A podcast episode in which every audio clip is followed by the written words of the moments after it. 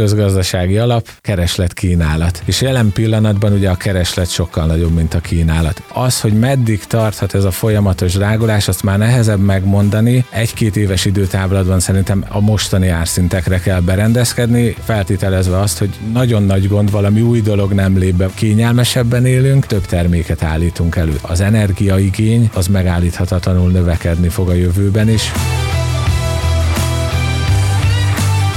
Ez itt a Paritás Podcast. Innovációk, trendek, újdonságok a logisztika és a supply chain világából. Nagyon forró téma, legalábbis amíg van fűtés, ezért is szerettünk volna az energia logisztikájával foglalkozni. Honnan érkezik, hol tároljuk, és valójában mennyiért lehet hozzájutni? Minden erről szól most, illetve az elszálló árakról, ami az üzemanyaghoz, a gázhoz és az elektromos áramhoz kapcsolódik. Ezekre a kérdésekre a szektor egyik legjobb ismerőjét, Rakacki Pétert hívtuk segítségül, aki már több mint 10 éve foglalkozik az energiapiacsal. Jelenleg az Energy Market 24 Kft. ügyvezető igazgatója. Saját rendszerükkel jobban járnak a vállalatok, ugyanis energiát tudnak lekötni jó áron, de segítenek a tanácsadásban, ugyanis ez a legtöbb esetben kifizetődőbb. Az energiapiac aktualitásairól is beszélünk majd, miért van energiakrízis, és vajon mi lenne Magyarországgal, ha nem kapnánk orosz gázt. Péter, üdvözöllek a Paritásban, köszönöm, hogy itt vagy. Szia, üdvözlök én is mindenkit, téged is, és köszönöm, hogy itt lehetek. Beszéljünk egy kicsit rólad, illetve az energiaszektorhoz való kapcsolódásról. Ez hogy jött? Az anyatejjel szívtad magadba a tanulmányaid során, vagy hogyan fordult erre, hogy te ezzel szeretnél foglalkozni? Igazából nagyon szerencsés helyzetben voltam, mert pont amikor a végzős éveimben jártam az egyetemen, akkor volt a földgáz szabad piacnak a kialakulása, így részben családi bevonás is volt ebben a dologban, mivel a nővérem már az energiapiacban dolgozott, és akkor így kerültem kapcsolatba az energiapiacsal, ami nagyon megtetszett, főleg a földgáz oldal, úgyhogy már el is döntöttem ekkor, hogy a földgázpiaci liberalizáció kommunikációból írom a szakdolgozatomat, és azóta igazából egy-két kisebb kitérővel, mert dolgoztam tőzsdei ilyen pénzügyi piacokon is egy évet, de folyamatosan vagy a tanácsadói szektorban, vagy energiakereskedőnél dolgoztam. Az egyetemi tanulmányaimtól kezdődően egy szerintem nagyon jókor végeztem. Így egy, egy nagyon aktuális téma volt, és most ez újfent egy nagyon aktuális téma szerintem. Van olyan még ezen belül is, amit téged nagyon érdekel, lázba hoz, folyamatosan figyeled, utána olvasol, szeretsz ott lenni mellette, nézni, csinálni, csinálni? Hát az energiatőzsdéket, tehát az, az, amikor szabadságon vagyok is ránézek a tőzsdékre, tehát az árakat igazából magyar piac, meg ugye a meghatározó, úgymond benchmark piacokat, azt folyamatosan nézem, és amúgy ezen belül is inkább a földgáz, tehát az, az ilyen folyamatos, hétvégén nyilván nem, mert nincs tőzsde, de amúgy, hogyha lenne, akkor is ránézni. ha valaki ilyen job hopper, vagy mondjuk munkát váltana, vagy esetleg még tanul, melyik szektorát ajánlod az energiapiacnak? Mibe vágja a fejszét? Szerintem a tanácsadói oldal nagyon jó, mert sokkal szélesebb rálátást ad. Az energiaszektoron belül ugye a kereskedő ad egy elmélyült szakmai tudást, és én mindenképp ezért is akartam kereskedőnél dolgozni, de tanácsadóként sokkal szélesebb látásmód alakul ki az embernek, megismeri az összes kereskedőt a piacon, ez is már egy ugye egy előny ebből a szempontból, úgyhogy én csak is ajánlani tudom a mi mindenféle részrehajlás nélkül. Hát akkor az ajánlat után kezdjük azzal, hogy miért drágul minden, mert hogy ezt vesszük magunk körül észre, és ennek van köze bőven az energiaszektorhoz. Hát alapvetően igen, nagyon nagy köze van szerintem jelen pillanatban. Az okok igazából több okra vezethető vissza, hogy miért drágul minden, de legfőképp amiatt, hogy az energiaszektorban igazából kialakult a korábbi inkább kínálati piacból egy keresleti piac. És ez egyrészt a fogyasztás növekedése miatt is van, másrészt ugye ezt nem kell nagyon bemutatni, hogy milyen helyzet van most a világon, akár a, a COVID után a post-COVID helyzettel, tehát az újra fellendülő gazdasági ágakkal, illetve most szerencsésen ugye idézőjelben még egy háborús helyzet is kialakult, és itt nem csak a háborúról van főként szó, hanem inkább a, a földgázpiacból kialakuló ugye Oroszország irányából e, ezzel az energia politikai háborúval kapcsolatosan, és ugye itt az ellátás biztonsággal kapcsolatban, és ez egy nagyon komoly drágító tényező. A szerencsére, az nektek szerencsére? Hát így nem mondanám, még a mi szempontunkból sem, azért is mondtam, hogy idézőjelben.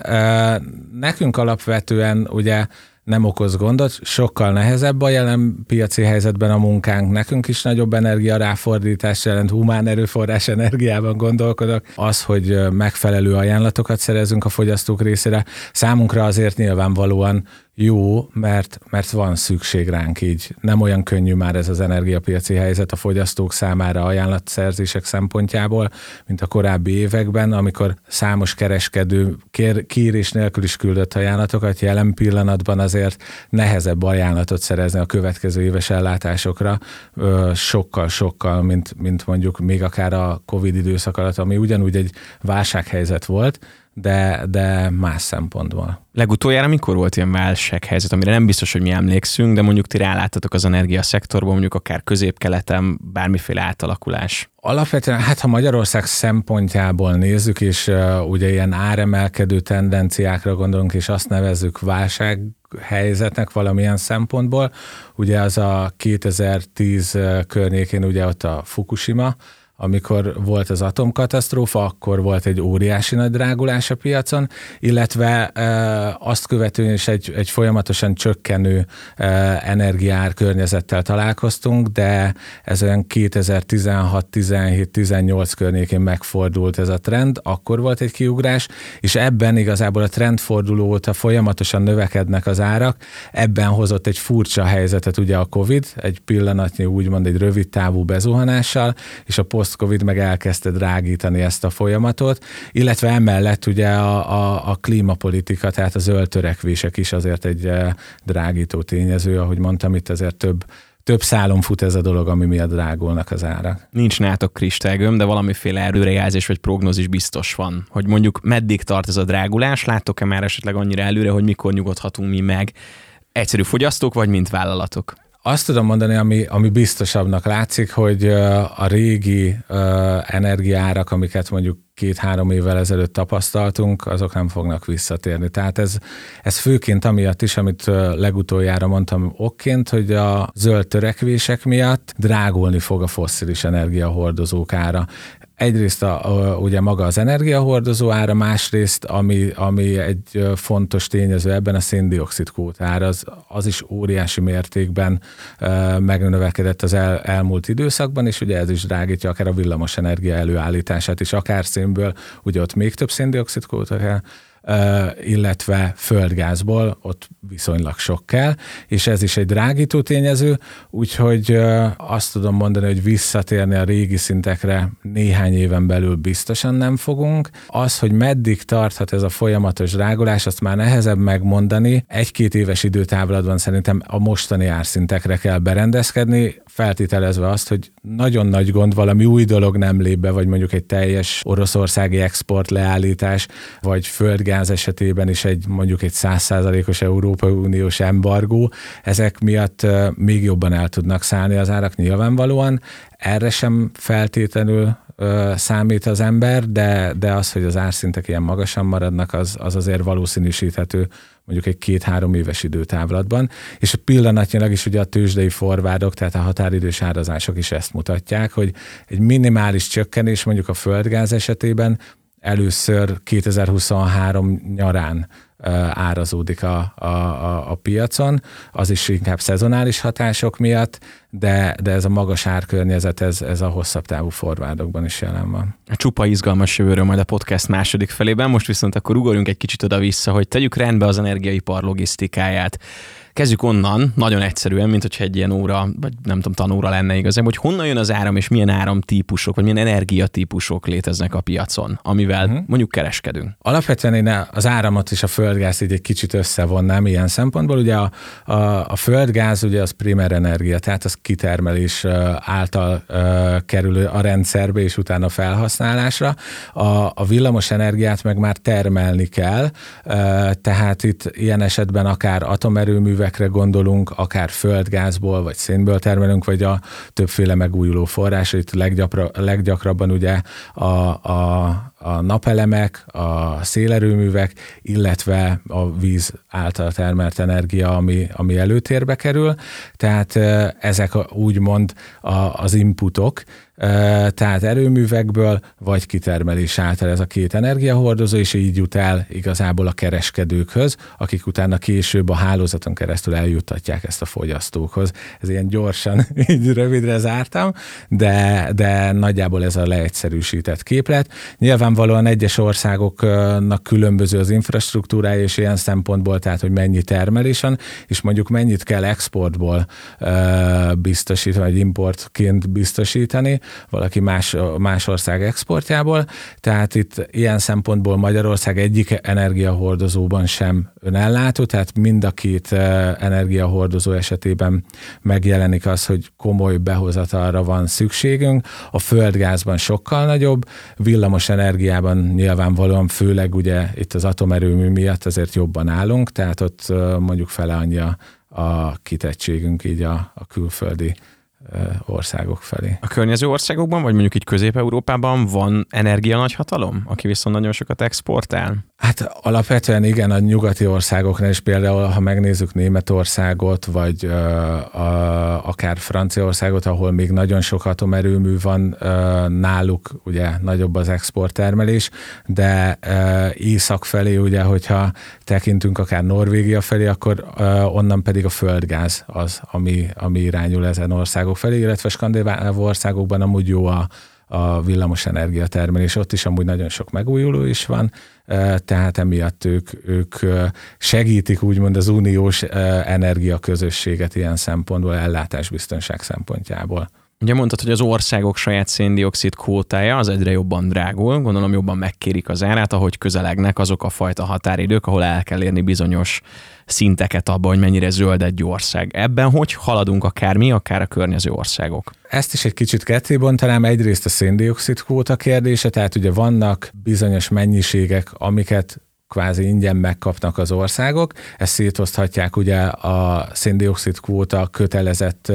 ágazatok felé, illetve van, amit meg kell vásárolni, és ennek van ugye egy, egy aukciós piac, ez az elsődleges piac, és aminek az árát sokkal jobban látjuk a tőzsdéken, ez egy másodlagos piac, és itt lehet vásárolni, akár termeléshez, ugye itt vegyipar, bármi, például ugye a villamos energia termeléshez is meg kell ezt vásárolni, és egyrészt egyre inkább csökkenti ugye a, a, az Európai Unió azt a mennyiséget, amit ingyen szét lehet osztani, tehát egyre többet kell vásárolni, és egyre kevesebb amúgy a, a kvóta a piacon, illetve ebben azért benne van a, a, az üzleti oldal is, tehát a spekulatív kereskedelem is, ami felhajtja a másodlagos piacon ennek az árát, tehát olyan szereplők is vásárolnak, akik ezt nem használják fel, csak tartalékolják, és amikor felmegy az ára, ugye nyilván akkor tervezik ezt értékesíteni, és ezáltal nyereséget realizálni. Ez is egy ár, árfelhajtó hatást eredményez. Alapvetően a másik oldala pedig az ugye a, az energiahatékonysági célok, tehát hogy ugyanazt a, a, a termelékenységet, illetve ugyanazt a megtermelt árumennyiséget kisebb energiából állítsuk elő, és ezért vannak az Európai Unióban is különböző energiahatékonysági célok, amiket egyre jobban szigorítanak, nagyon sok fejlődés van ebben Magyarországon is, tehát egyre energiahatékonyabban működünk, de még így sem érjük el a kitűzött célokat, és ezért is vannak a magyar jogszabályokban is szigorítások, tehát különböző szakpolitikák, amivel támogatják amúgy a, a vállalati energiahatékonyságot. Tehát egyrésztről ezt szabályozni is kell, és elvárásokat tenni, másrésztről pedig valahogy ösztönözni is, és ez egyre inkább kialakulóban van most Magyarországon, és több olyan ilyen aktív támogatási forma, szakpolitika van, amivel ezt el tudjuk érni, legalábbis megcélozzuk ezeket a, a, az energiahatékonysági célokat, amit az Unió irányelvként ugye kitűzött a tagállamok elé. Említetted, hogy sokfajta energiahordozóból, vagy sokféle forrásból lehet elektromos áram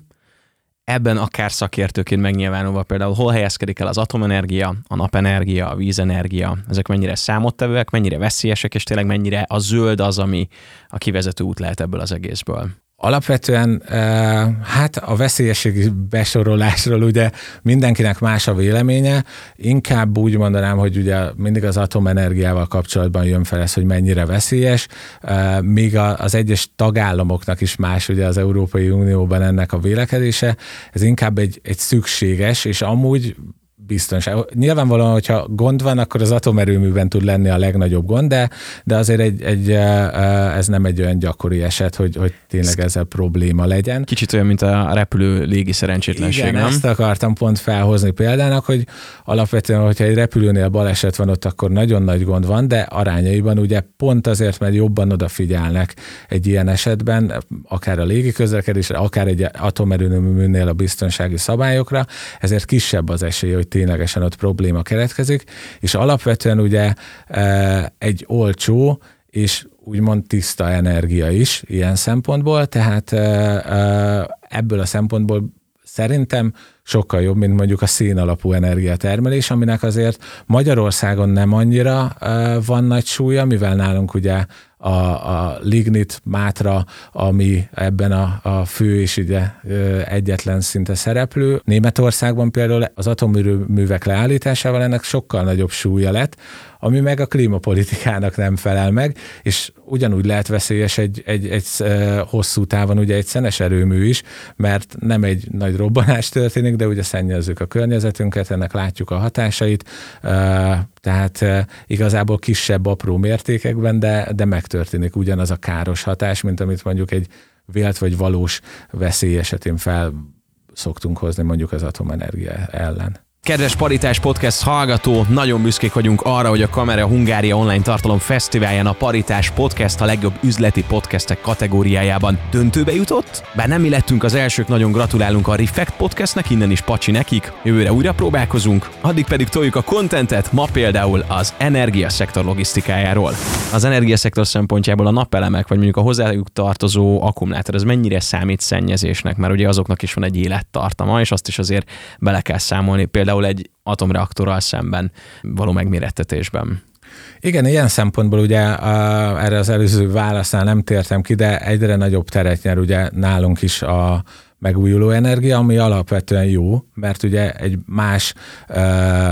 forrásból ugye tudunk nem fosszilis energiahordozó felhasználásával villamos energiát termelni, de nyilvánvalóan ez hozzátartozik, a, a, amit te is említettél, hogy itt ugyanúgy a napelemeket is le kell gyártani, az energia, a, a tároláshoz, amik esetlegesen megvalósulnak ott ugye az akkumulátorokat, és ennek ugyanúgy van környezet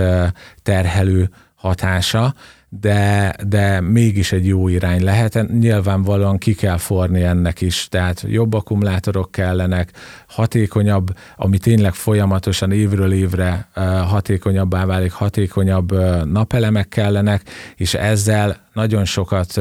ki lehet váltani a fosszilis energiahordozókból, viszont a fosszilis energiahordozókra továbbra is szükség lesz, mert ezek az energiák ugye nem tudnak tervezetten termelni, a kiegyensúlyozáshoz mindig szükség lesz például gázos erőművekre, vagy ha már olyan minőségű akkumulátorok vannak, mondjuk ezzel is megoldható a kiegyensúlyozás. Erre van egy-két példa ma is Magyarországon, hogy kiegyensúlyozásra használnak nagy kapacitású akkumulátoros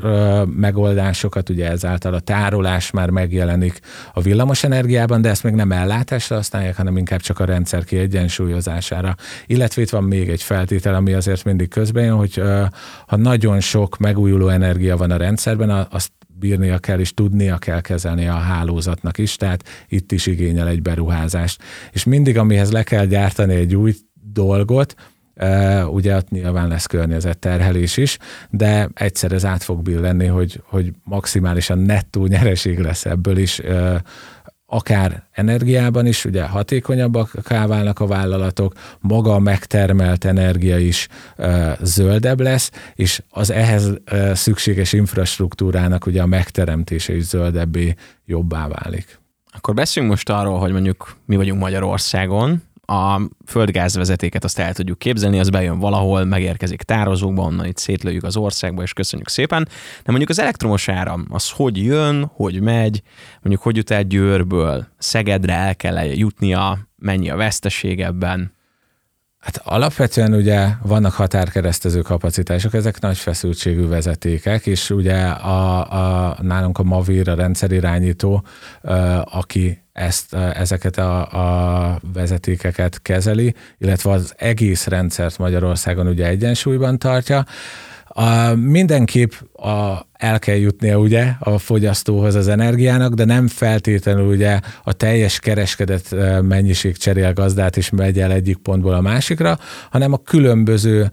betáplálási pontokon bekerül a nagy rendszerbe ugye a villamosenergia, de ez ugyanúgy igaz a földgázra, és erre megvan egy megfelelő szabvány, hogy ezt hogyan kell betáplálni, a rendszerirányítónak ugye egyensúlyban kell tartani a rendszert, és értelemszerűen kinettúsítva úgymond csak azt juttatja el a végpontra, amire szükség van, van, tehát kivesszük a rendszerből fogyasztóként, akár lakosságként, akár vállalati fogyasztóként, a többi pedig inkább ilyen elszámolás technika, és ez akár az országok közötti átszállításra is ugyanígy igaz. Lehet hozni Magyarországra távolabbi két-három határral alébb lévő országból is villamos energiát bármelyik időpillanatban, de nem fognak az elektronok ugye végig száguldozni a rendszeren, hanem a, a kinettúsítva ugye a különböző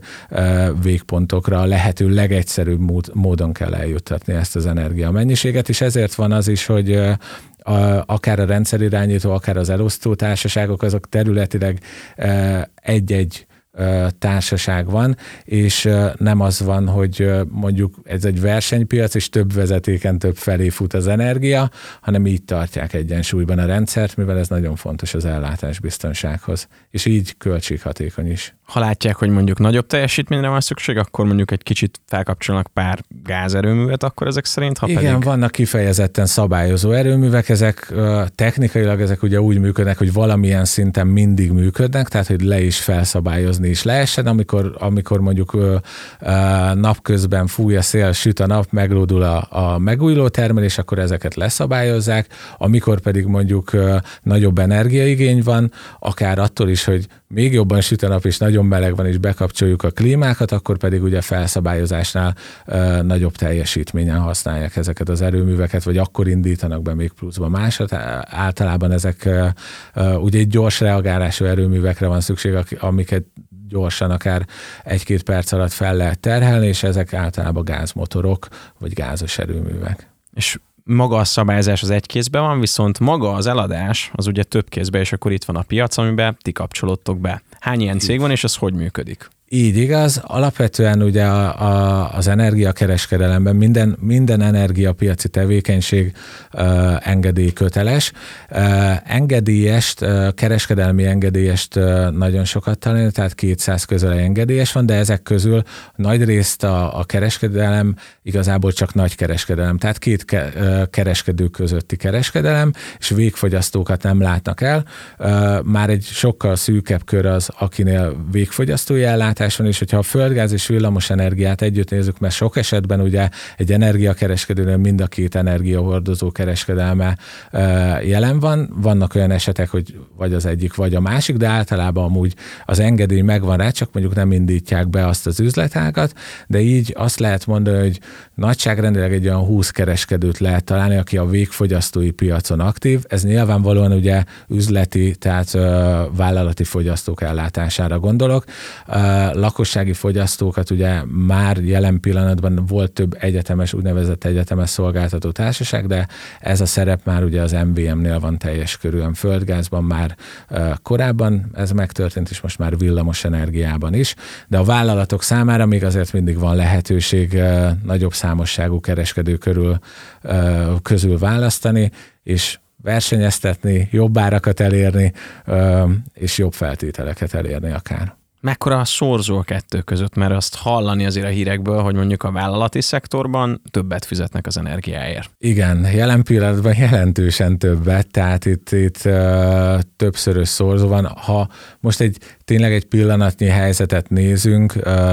egy nettó energiadíj mondjuk a villamos energiában egy vállalati szektorban mondjuk 100 forint per kilovattóra, ugye hogyha lakosságként ilyen 13 forint körül kapjuk a villamos energiát, ez nyilván nettóban, meg rendszerhasználati díjak nélkül, ugye az elosztóért a hálózatért fizetni kell rendszerhasználati díjakat,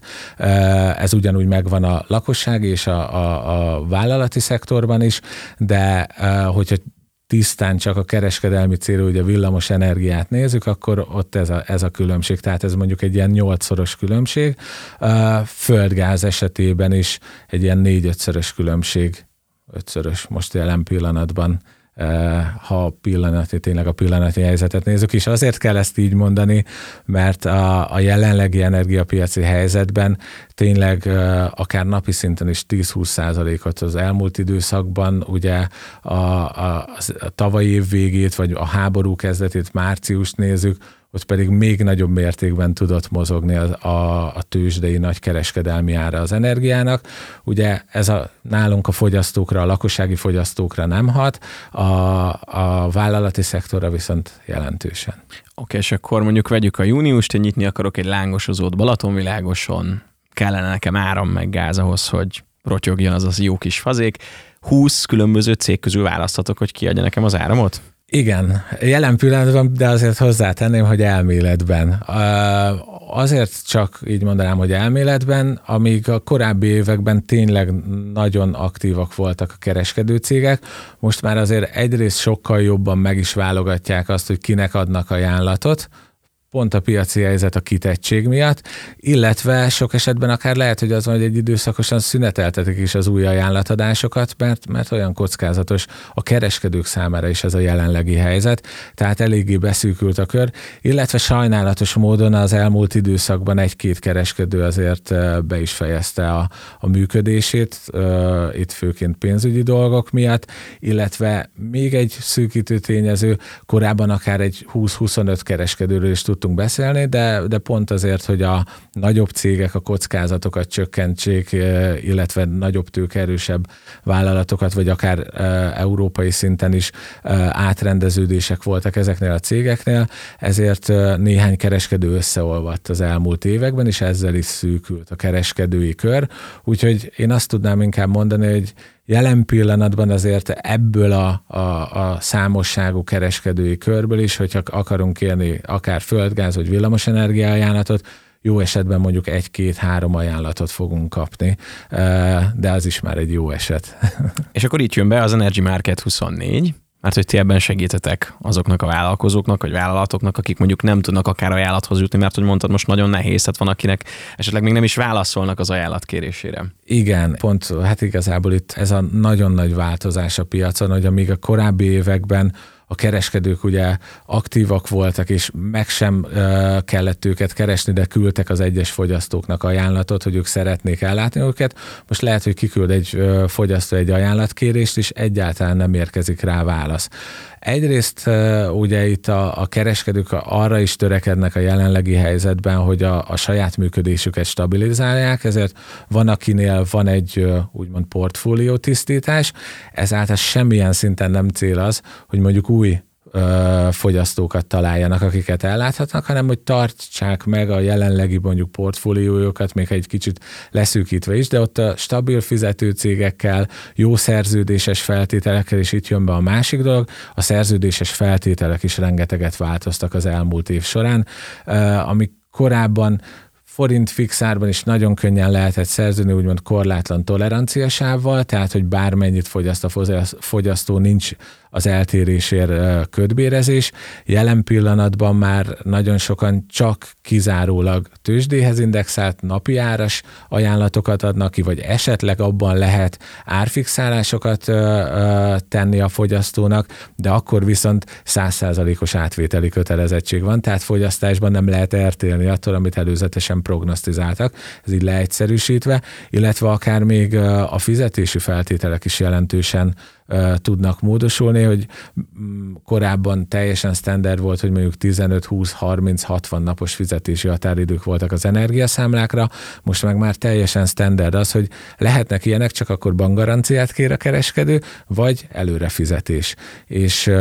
ezek jelennek meg inkább a piacon, ezek nagyon megbonyolítják a, a, ugye a vállalatok dolgát. Amúgy sincs általánosságban sem egy könnyű helyzet, minden drágul, mindennek az ára drágul, ahol alapanyagbeszerzések is drágulnak a termelőcégeknél, az energiának ugye a kitettsége is megnövekszik egy cégnél, és emellett még sokkal nehezebb financiális feltételek is vannak, és uh, ugye a, általában, hogyha egy cég magának csinálja az energiabeszerzését, úgymond kér ajánlatokat, akkor a régi jól bevált módszertan szerint kiküldi az ajánlat kérését a régi feltételekkel, és ez az, amire a kereskedők vagy azt mondják, hogy egyáltalán nem adnak ajánlatot, vagy mondjuk egy-két kereskedő küld rá egy teljesen más feltételrendszerű ajánlatot, és az egyik legfontosabb feladatunk szerintem a, a jelenlegi piaci helyzetben, hogy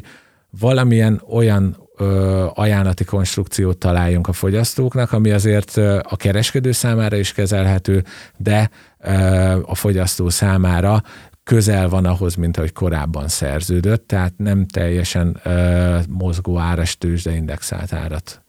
kap. Akkor ezek az energiakereskedők mondjuk ledilelik maguk közt mondjuk a Mátrai erőművel, meg mondjuk egy lengyel gázerőművel, hogy egy bizonyos kapacitást ők megkapnak, és ezt értékesítik tovább. Igazából ezen van a a biznisz? Alapvetően nem is feltétlenül kell ugye itt a, a, a nagykereskedelmi piacon egy erőmű. Az erőmű igen értékesíteni fogja vagy önállóan, vagy egy kereskedő cég részére, de, de ugye, ahogy említettem is, a, amikor arról beszéltünk, hogy hogy jut el az energia, ugyanaz az adott eh, energia mennyiség a piacon lehet, hogy 5-ször, 6-szor, 10-szer is megfordul, míg a fogyasztóhoz érkezik. Tehát egy másik uh, kereskedő céggel uh, ugye a, a későbbi szállítások sokat egy szerződéses vagy egy tőzsdei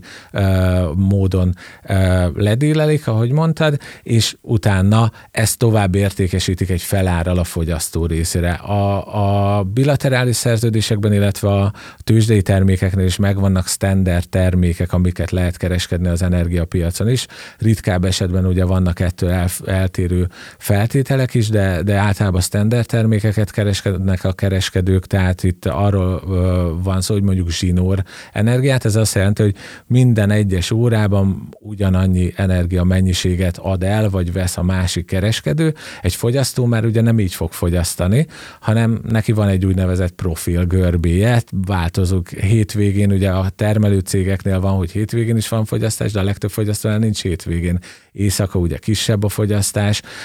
és ezt a kereskedőnek a standard termékekből más kisebb, rövidebb távú termékekkel, kiegyenlítő energiával ezt ki kell alakítani, ezt a végleges fogyasztási profilt igazából a fogyasztó számára, és ezért kerül a tőzsdei ára még egy ilyen végfogyasztói árazás pluszban, tehát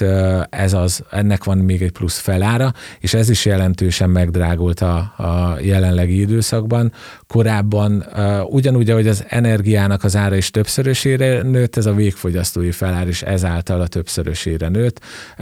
mert a legdrágább energia ugye, ami azonnal kell is váratlanul, tehát itt a kiegyenlítő energia, minél több ilyenre van szükség, minél kevésbé jelezhető a fogyasztás, annál drágább lesz a végén, ami lecsapódik a vállalat vállalatoknál az árszint. Péter, a logisztika számára milyen tanácsaitok vannak a logisztikai szektor számára? Vannak olyan lehetőségek, amik felmerülhetnek? Tudtok-e segíteni nekik mondjuk akár kapacitás kihasználásban? Igazából szerintem rengeteg jó tanácssal tudunk szolgálni, ugye tanácsadó cégként. Alapvetően most is együttműködünk az MLSKS-szel, tehát ott egy a szövetség által toborzott csoport részére bonyolítunk energiabeszerzéseket, akár hogyha valaki a szövetség tagja, ugye ehhez is uh, tud csatlakozni, de külön-külön uh, egyedi cégenként is tudunk segítséget nyújtani, amit pedig így általánosságban el tudok mondani, az mindenképp az, hogy sokkal jobban figyeljenek oda az energiabeszerzésekre, sokkal többet tervezzenek, mert ezáltal ez költségcsökkenésként fog lecsapódni, és ebben a piaci helyzetben a kereskedők számára is nagyon fontos. Lehet, hogy ettől fog függni, hogy mondjuk egy ajánlatot vagy kettőt, hármat is kapnak, és ott ugye már egy árversenynél az nagyon sokat jelent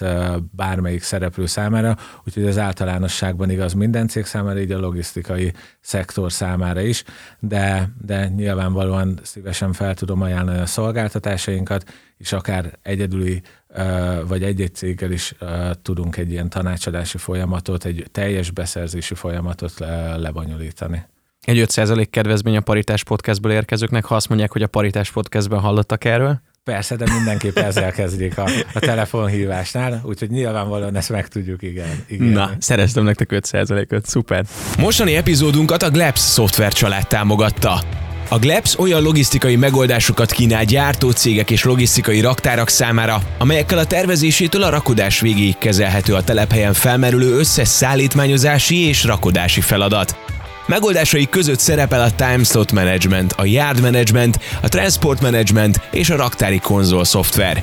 Legújabb fejlesztésük a Self-Check-in terminál, ami önkiszolgáló felületet biztosít a rakodási helyre érkező sofőrök számára a bejelentkezéshez, így kontaktusmentessé teszi a járművek érkeztetését. Több információért látogass el a glebs.me weboldalra. De ha valaki tervez, és mondjuk tudja, hogy jövő héten ezt és azt fogja gyártani, és arra vesz valamiféle áramot, akkor az segíthet neki. Igen, alapvetően ugye egy nagy gyártócégnél amúgy, amúgy tervezhető a fogyasztás, mert az uh,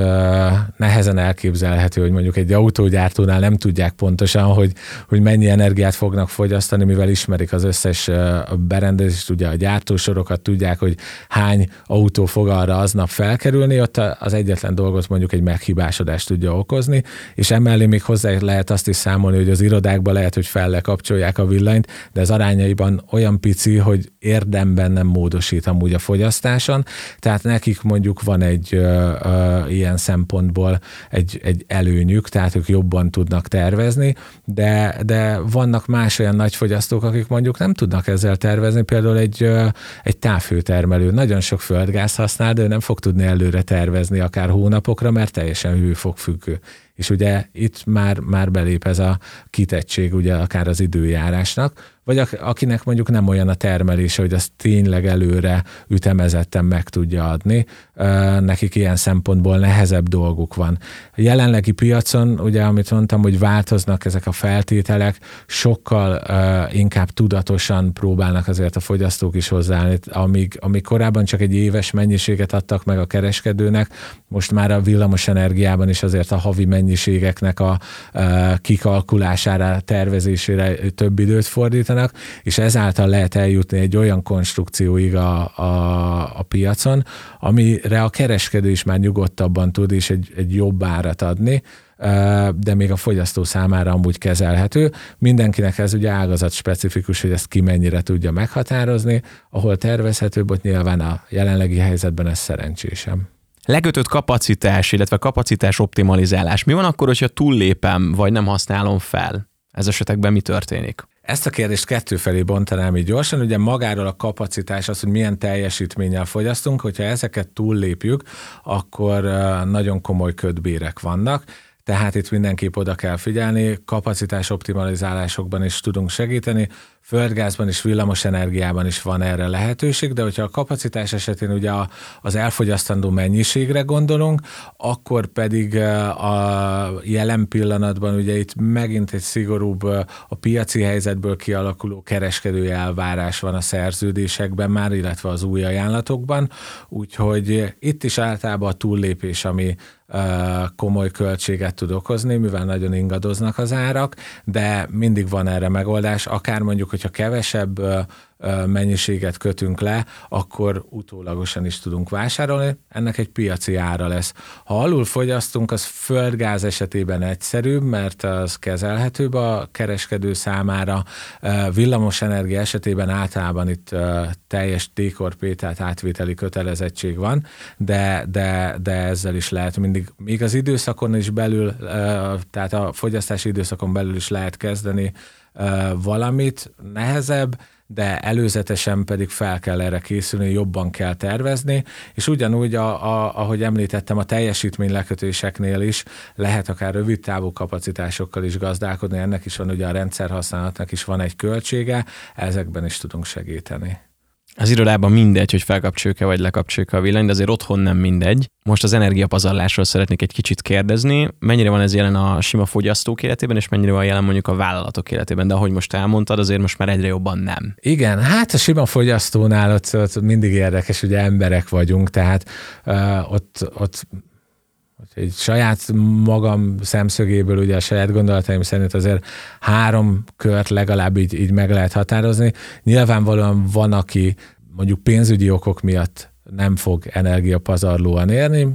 ez ugye egy adottság, tehát gazdálkodik minden másban is, hogy minél jobban kijöjjön a hónap végén, és ezért nem fog pazarolni, de ugyanúgy mondjuk élelmiszerben sem, stb. egyéb dolgokban sem. Azért van egy olyan réteg, ugye, ahogy mondtam, a, a, a, a lakosságjár, azt mindenki tudja, hogy ugye szabályozott, rezsicsökkentés van, tehát e, itt a kényelmi szempontok így előtérbe tudnak kerülni, tehát ha olcsó a kényelem, akkor nem annyira figyelsz oda, mert nincs egy külső hatás, amiért e, neked mindenképpen e, spórolnod kéne az energiával, tehát szerintem azért van a lakosság esetében bőven egy olyan, olyan nagyobb réteg, akinek nem jelenik meg annyira ez, hogy, hogy az energiával csinyán kell bánni, mert az amúgy nem olyan olcsó dolog, mint ahogy én kapom, mivel ugye nincs rákényszerítve, és azért eh, a, a, a harmadik eh, szegmens, ugye így a, a lakosság körében az, a, a, ez is már egy egyre nagyobb réteg, mivel egyre többet foglalkozunk a klímapolitikával, azért ez átjön az embereknél, és ugyanúgy, mint ahogy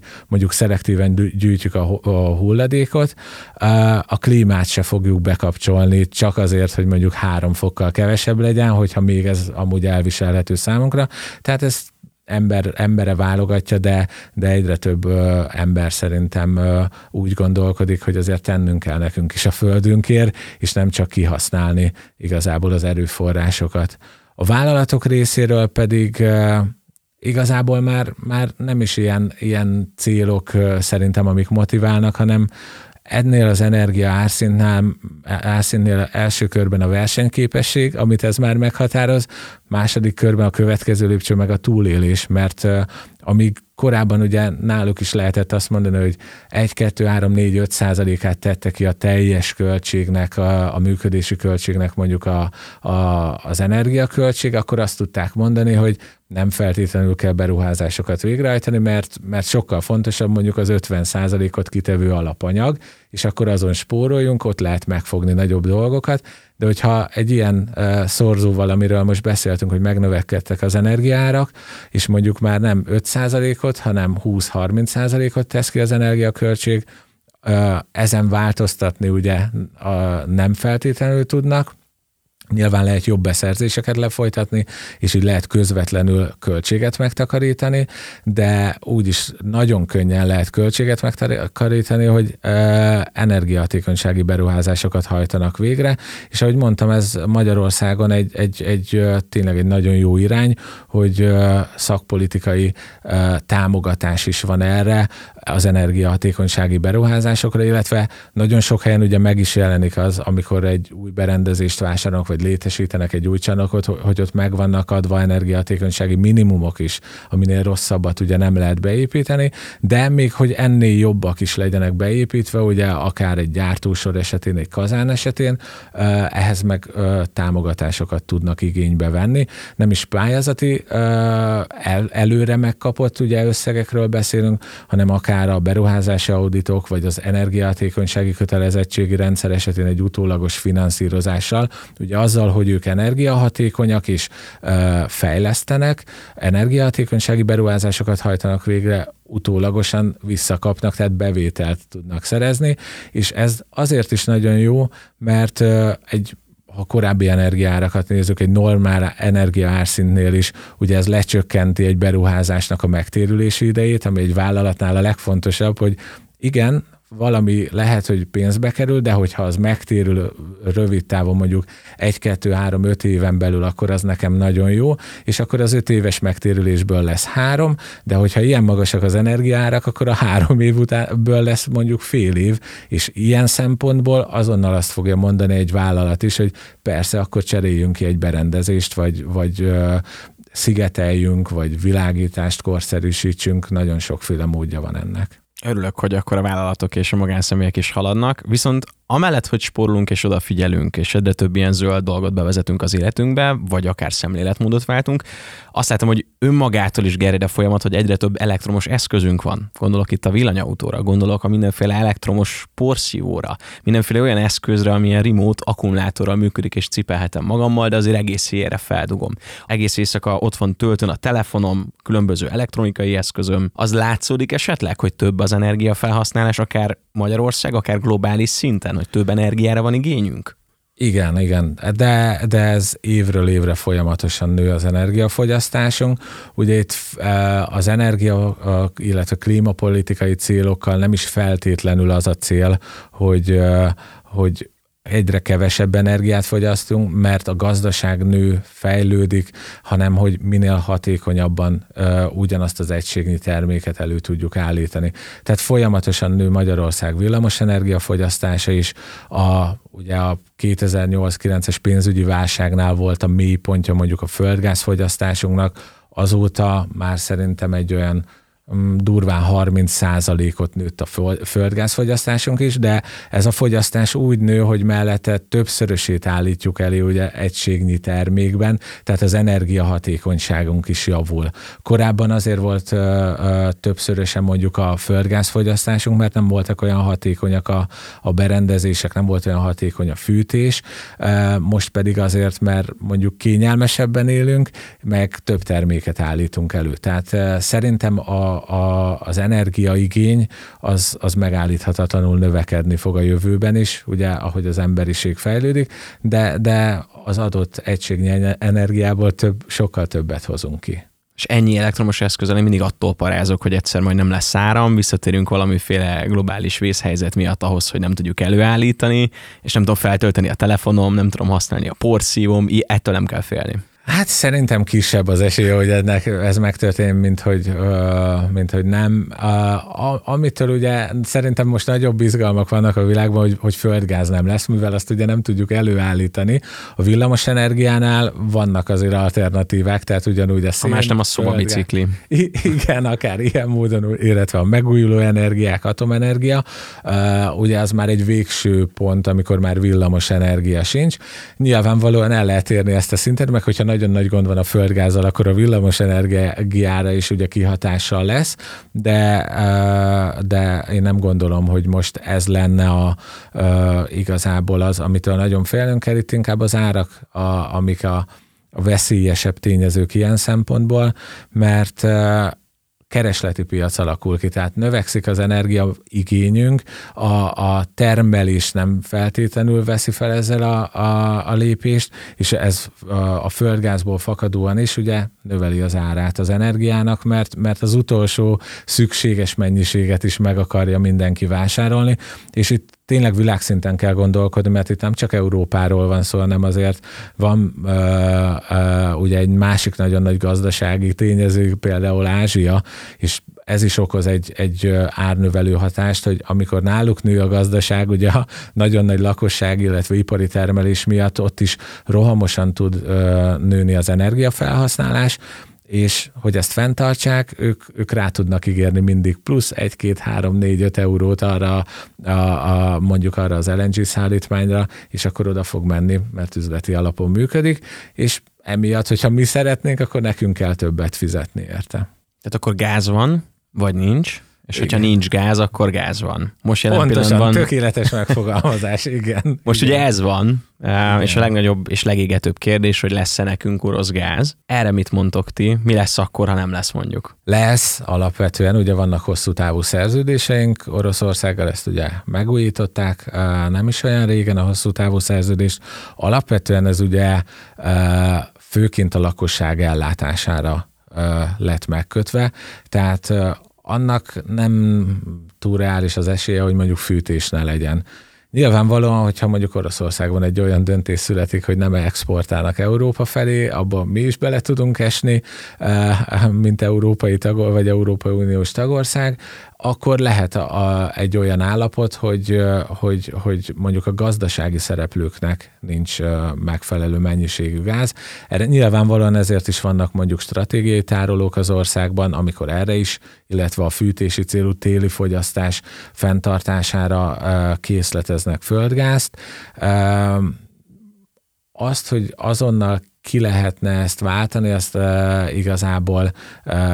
nem lehet megoldani. Tehát azért függőség van mind a két irányból, mind a két ország számára, vagy az Európai Unió és Oroszország számára is, de az oroszok sem tudják azt megtenni, hogy nem hoznak több energiát, mert másnak például ugyanúgy ők sem tudják infrastruktúrális okok miatt az összes energia mennyiséget, amit Európa felé szállítanak, azonnal eladni. Nekik meg bevételi oldalon jelentene ez gondot. Tehát uh,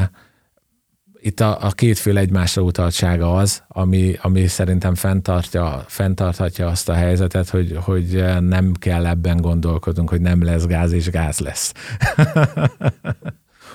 Most, hogy már ismerjük az egész energiaszektort, egy kicsit beszéljünk arról konkrétan, hogy ti mivel foglalkoztok, tehát milyen díleket üttök le, mi ez a tőzsdézés, és milyen megoldásotok van, így mint Energy Market 24. Hát rendben, ez, ez mindig egy ilyen hálás téma, erről mindenki szeret beszélni általában, hogy, hogy mit, mit csinál, illetve én úgy gondolom, hogy a, a jelenlegi piaci helyzetben tényleg hasznos dolog is az, a, a, amit mi teszünk. Korábban is az volt, de még hangsúlyosabbá válik a, válik a szolgáltatásunk egy ilyen kritikusabb, válságosabb időszakban, legalábbis, hogyha ugye itt az energiaszektorra gondolunk. A fő szolgáltatásunk az az energiának a beszerzése ugye a partnereink számára. Itt közép-nagy vállalati fogyasztókról beszélünk főként, de minden esetben ugye vállalati fogyasztóról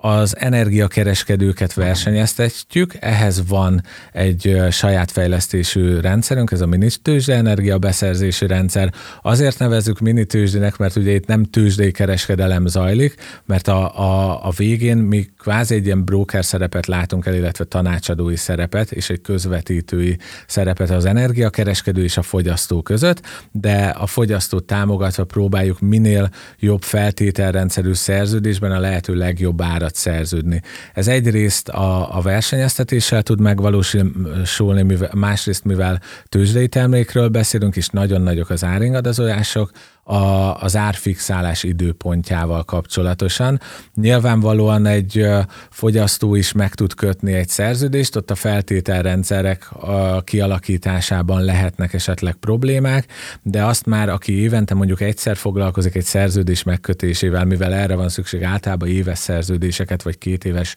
szerződéseket kötnek a fogyasztók, ők azért már nehezebben látják át a piacot, hogy mikor érdemes szerződni, főleg egy ilyen volatilis tőzsdei idő időszakban. Nyilvánvalóan nekünk sincs varázsgömbünk, de, de azért tudunk legalább rövid távú prognózisokat adni, hogy mik azok a kockázatok. Ez szerintem a legfontosabb, hogy nem tudjuk megmondani, hogy holnap mennyi lesz az energiára, mert akkor nem itt ülnénk, nem erről beszélgetnénk, hanem kattintanánk kettőt, és mindenki nagyon gazdag lenne, de azért azt tudjuk igazából nagyjából belőni, hogy, hogy mondjuk mennyi az esélye annak, hogy mondjuk csökkenés lesz a piacon, az kb. milyen mértékű lehet, vagy mi annak a kockázata, hogy bármikor történhet egy kiugrás, és ez alapján a fogyasztó is tud mérlegelni és döntést hozni, hogy jobb, ha most már nem várok tovább és vagy eb, ezen az árszinten azért lehet, hogy érdemes kockáztatom és mondjuk kivárnom, és a kettő között tudunk neki ugye segítséget adni és így, így ők tényleg hatékonyabban egy úgymond optimális árszinten tudnak szerződni,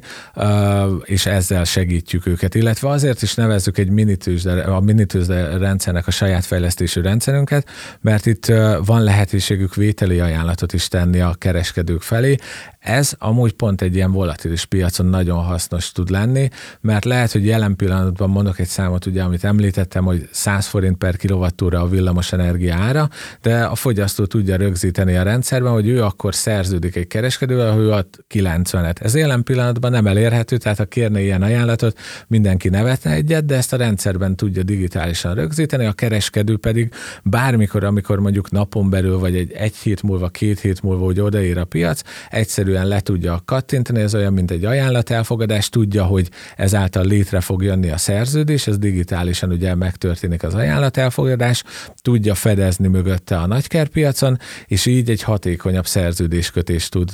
létrejönni. Emellett ugye nem csak a rendszert szolgáltatjuk, hanem, hanem egy dedikált beszerzés, beszerzési szakértő is fog kapcsolódni az ügyfélhez, hogy fel lehet bármikor hívni, tájékoztatjuk az eseményekről, tehát hogy mi történik az energiapiacon, erről részletes piaci riportokat is szolgáltatunk, illetve amikor ugye már megvan az ajánlat elfogadás, az még mindig csak egy ajánlat, és annak az elfogadása, ezután történik egy bonyolultabb dolog, ugye egy hosszabb, nagyobb szerződést meg kell kötni, és ennek a véleményezésében jogi, energiajogi szempontból is segítünk, kiszűrjük a buktatókat. Már amúgy a kiírásokban is ugye felhívjuk a figyelmet arra, hogy milyen módon kérünk ajánlatokat, és mit szeretnénk, hogyha nem szerepelnének az ajánlatokban, mert ez akkor a szerződésben sem fog megjelenni.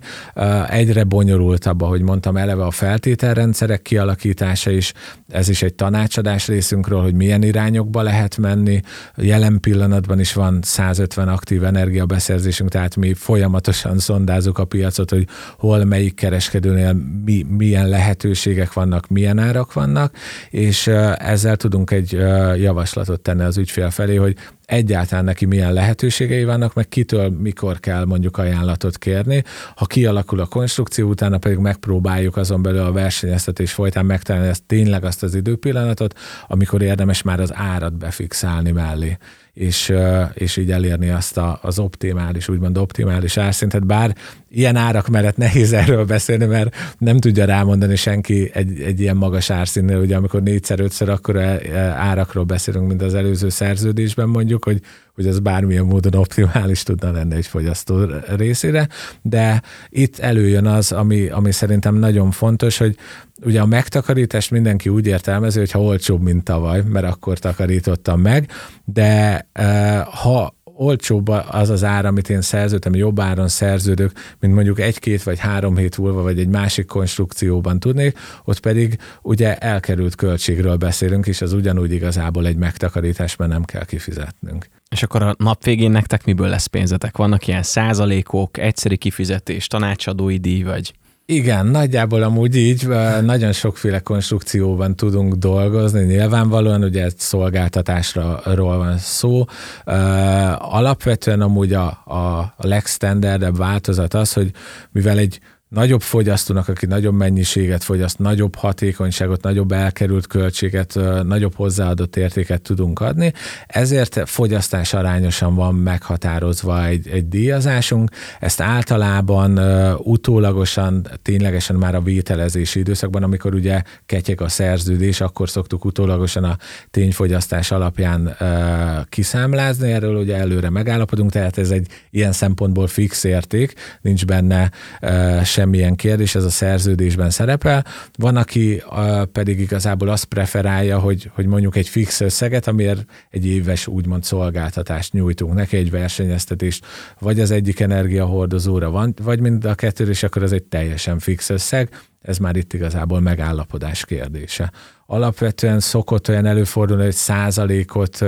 kérnek tanácsadók, hogy a megtakarítás százaléka, de ez, ez mindig viszonyítás kérdése, és mi azért nem ebben a rendszerben dolgozunk, mert ugye, hogyha megállapodunk, hogy van egy bázisár, amihez viszonyítunk egy megtakarítást, és véletlenül valami jó történik, és akkor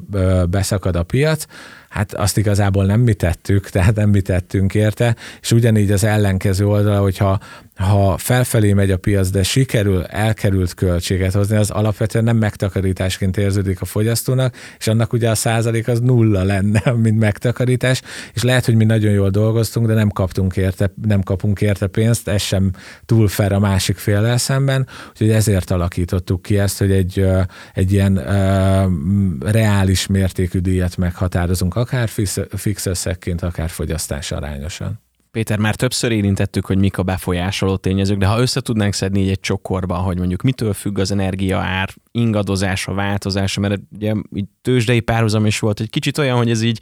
annyit ér, mint amennyit én adni akarok érte. Leginkább ugye amúgy egy dolgot lehet, ugye közgazdasági alap, kereslet kínálat. És jelen pillanatban ugye a kereslet sokkal nagyobb, mint a kínálat, mint az elérhető kínálat, mert ugye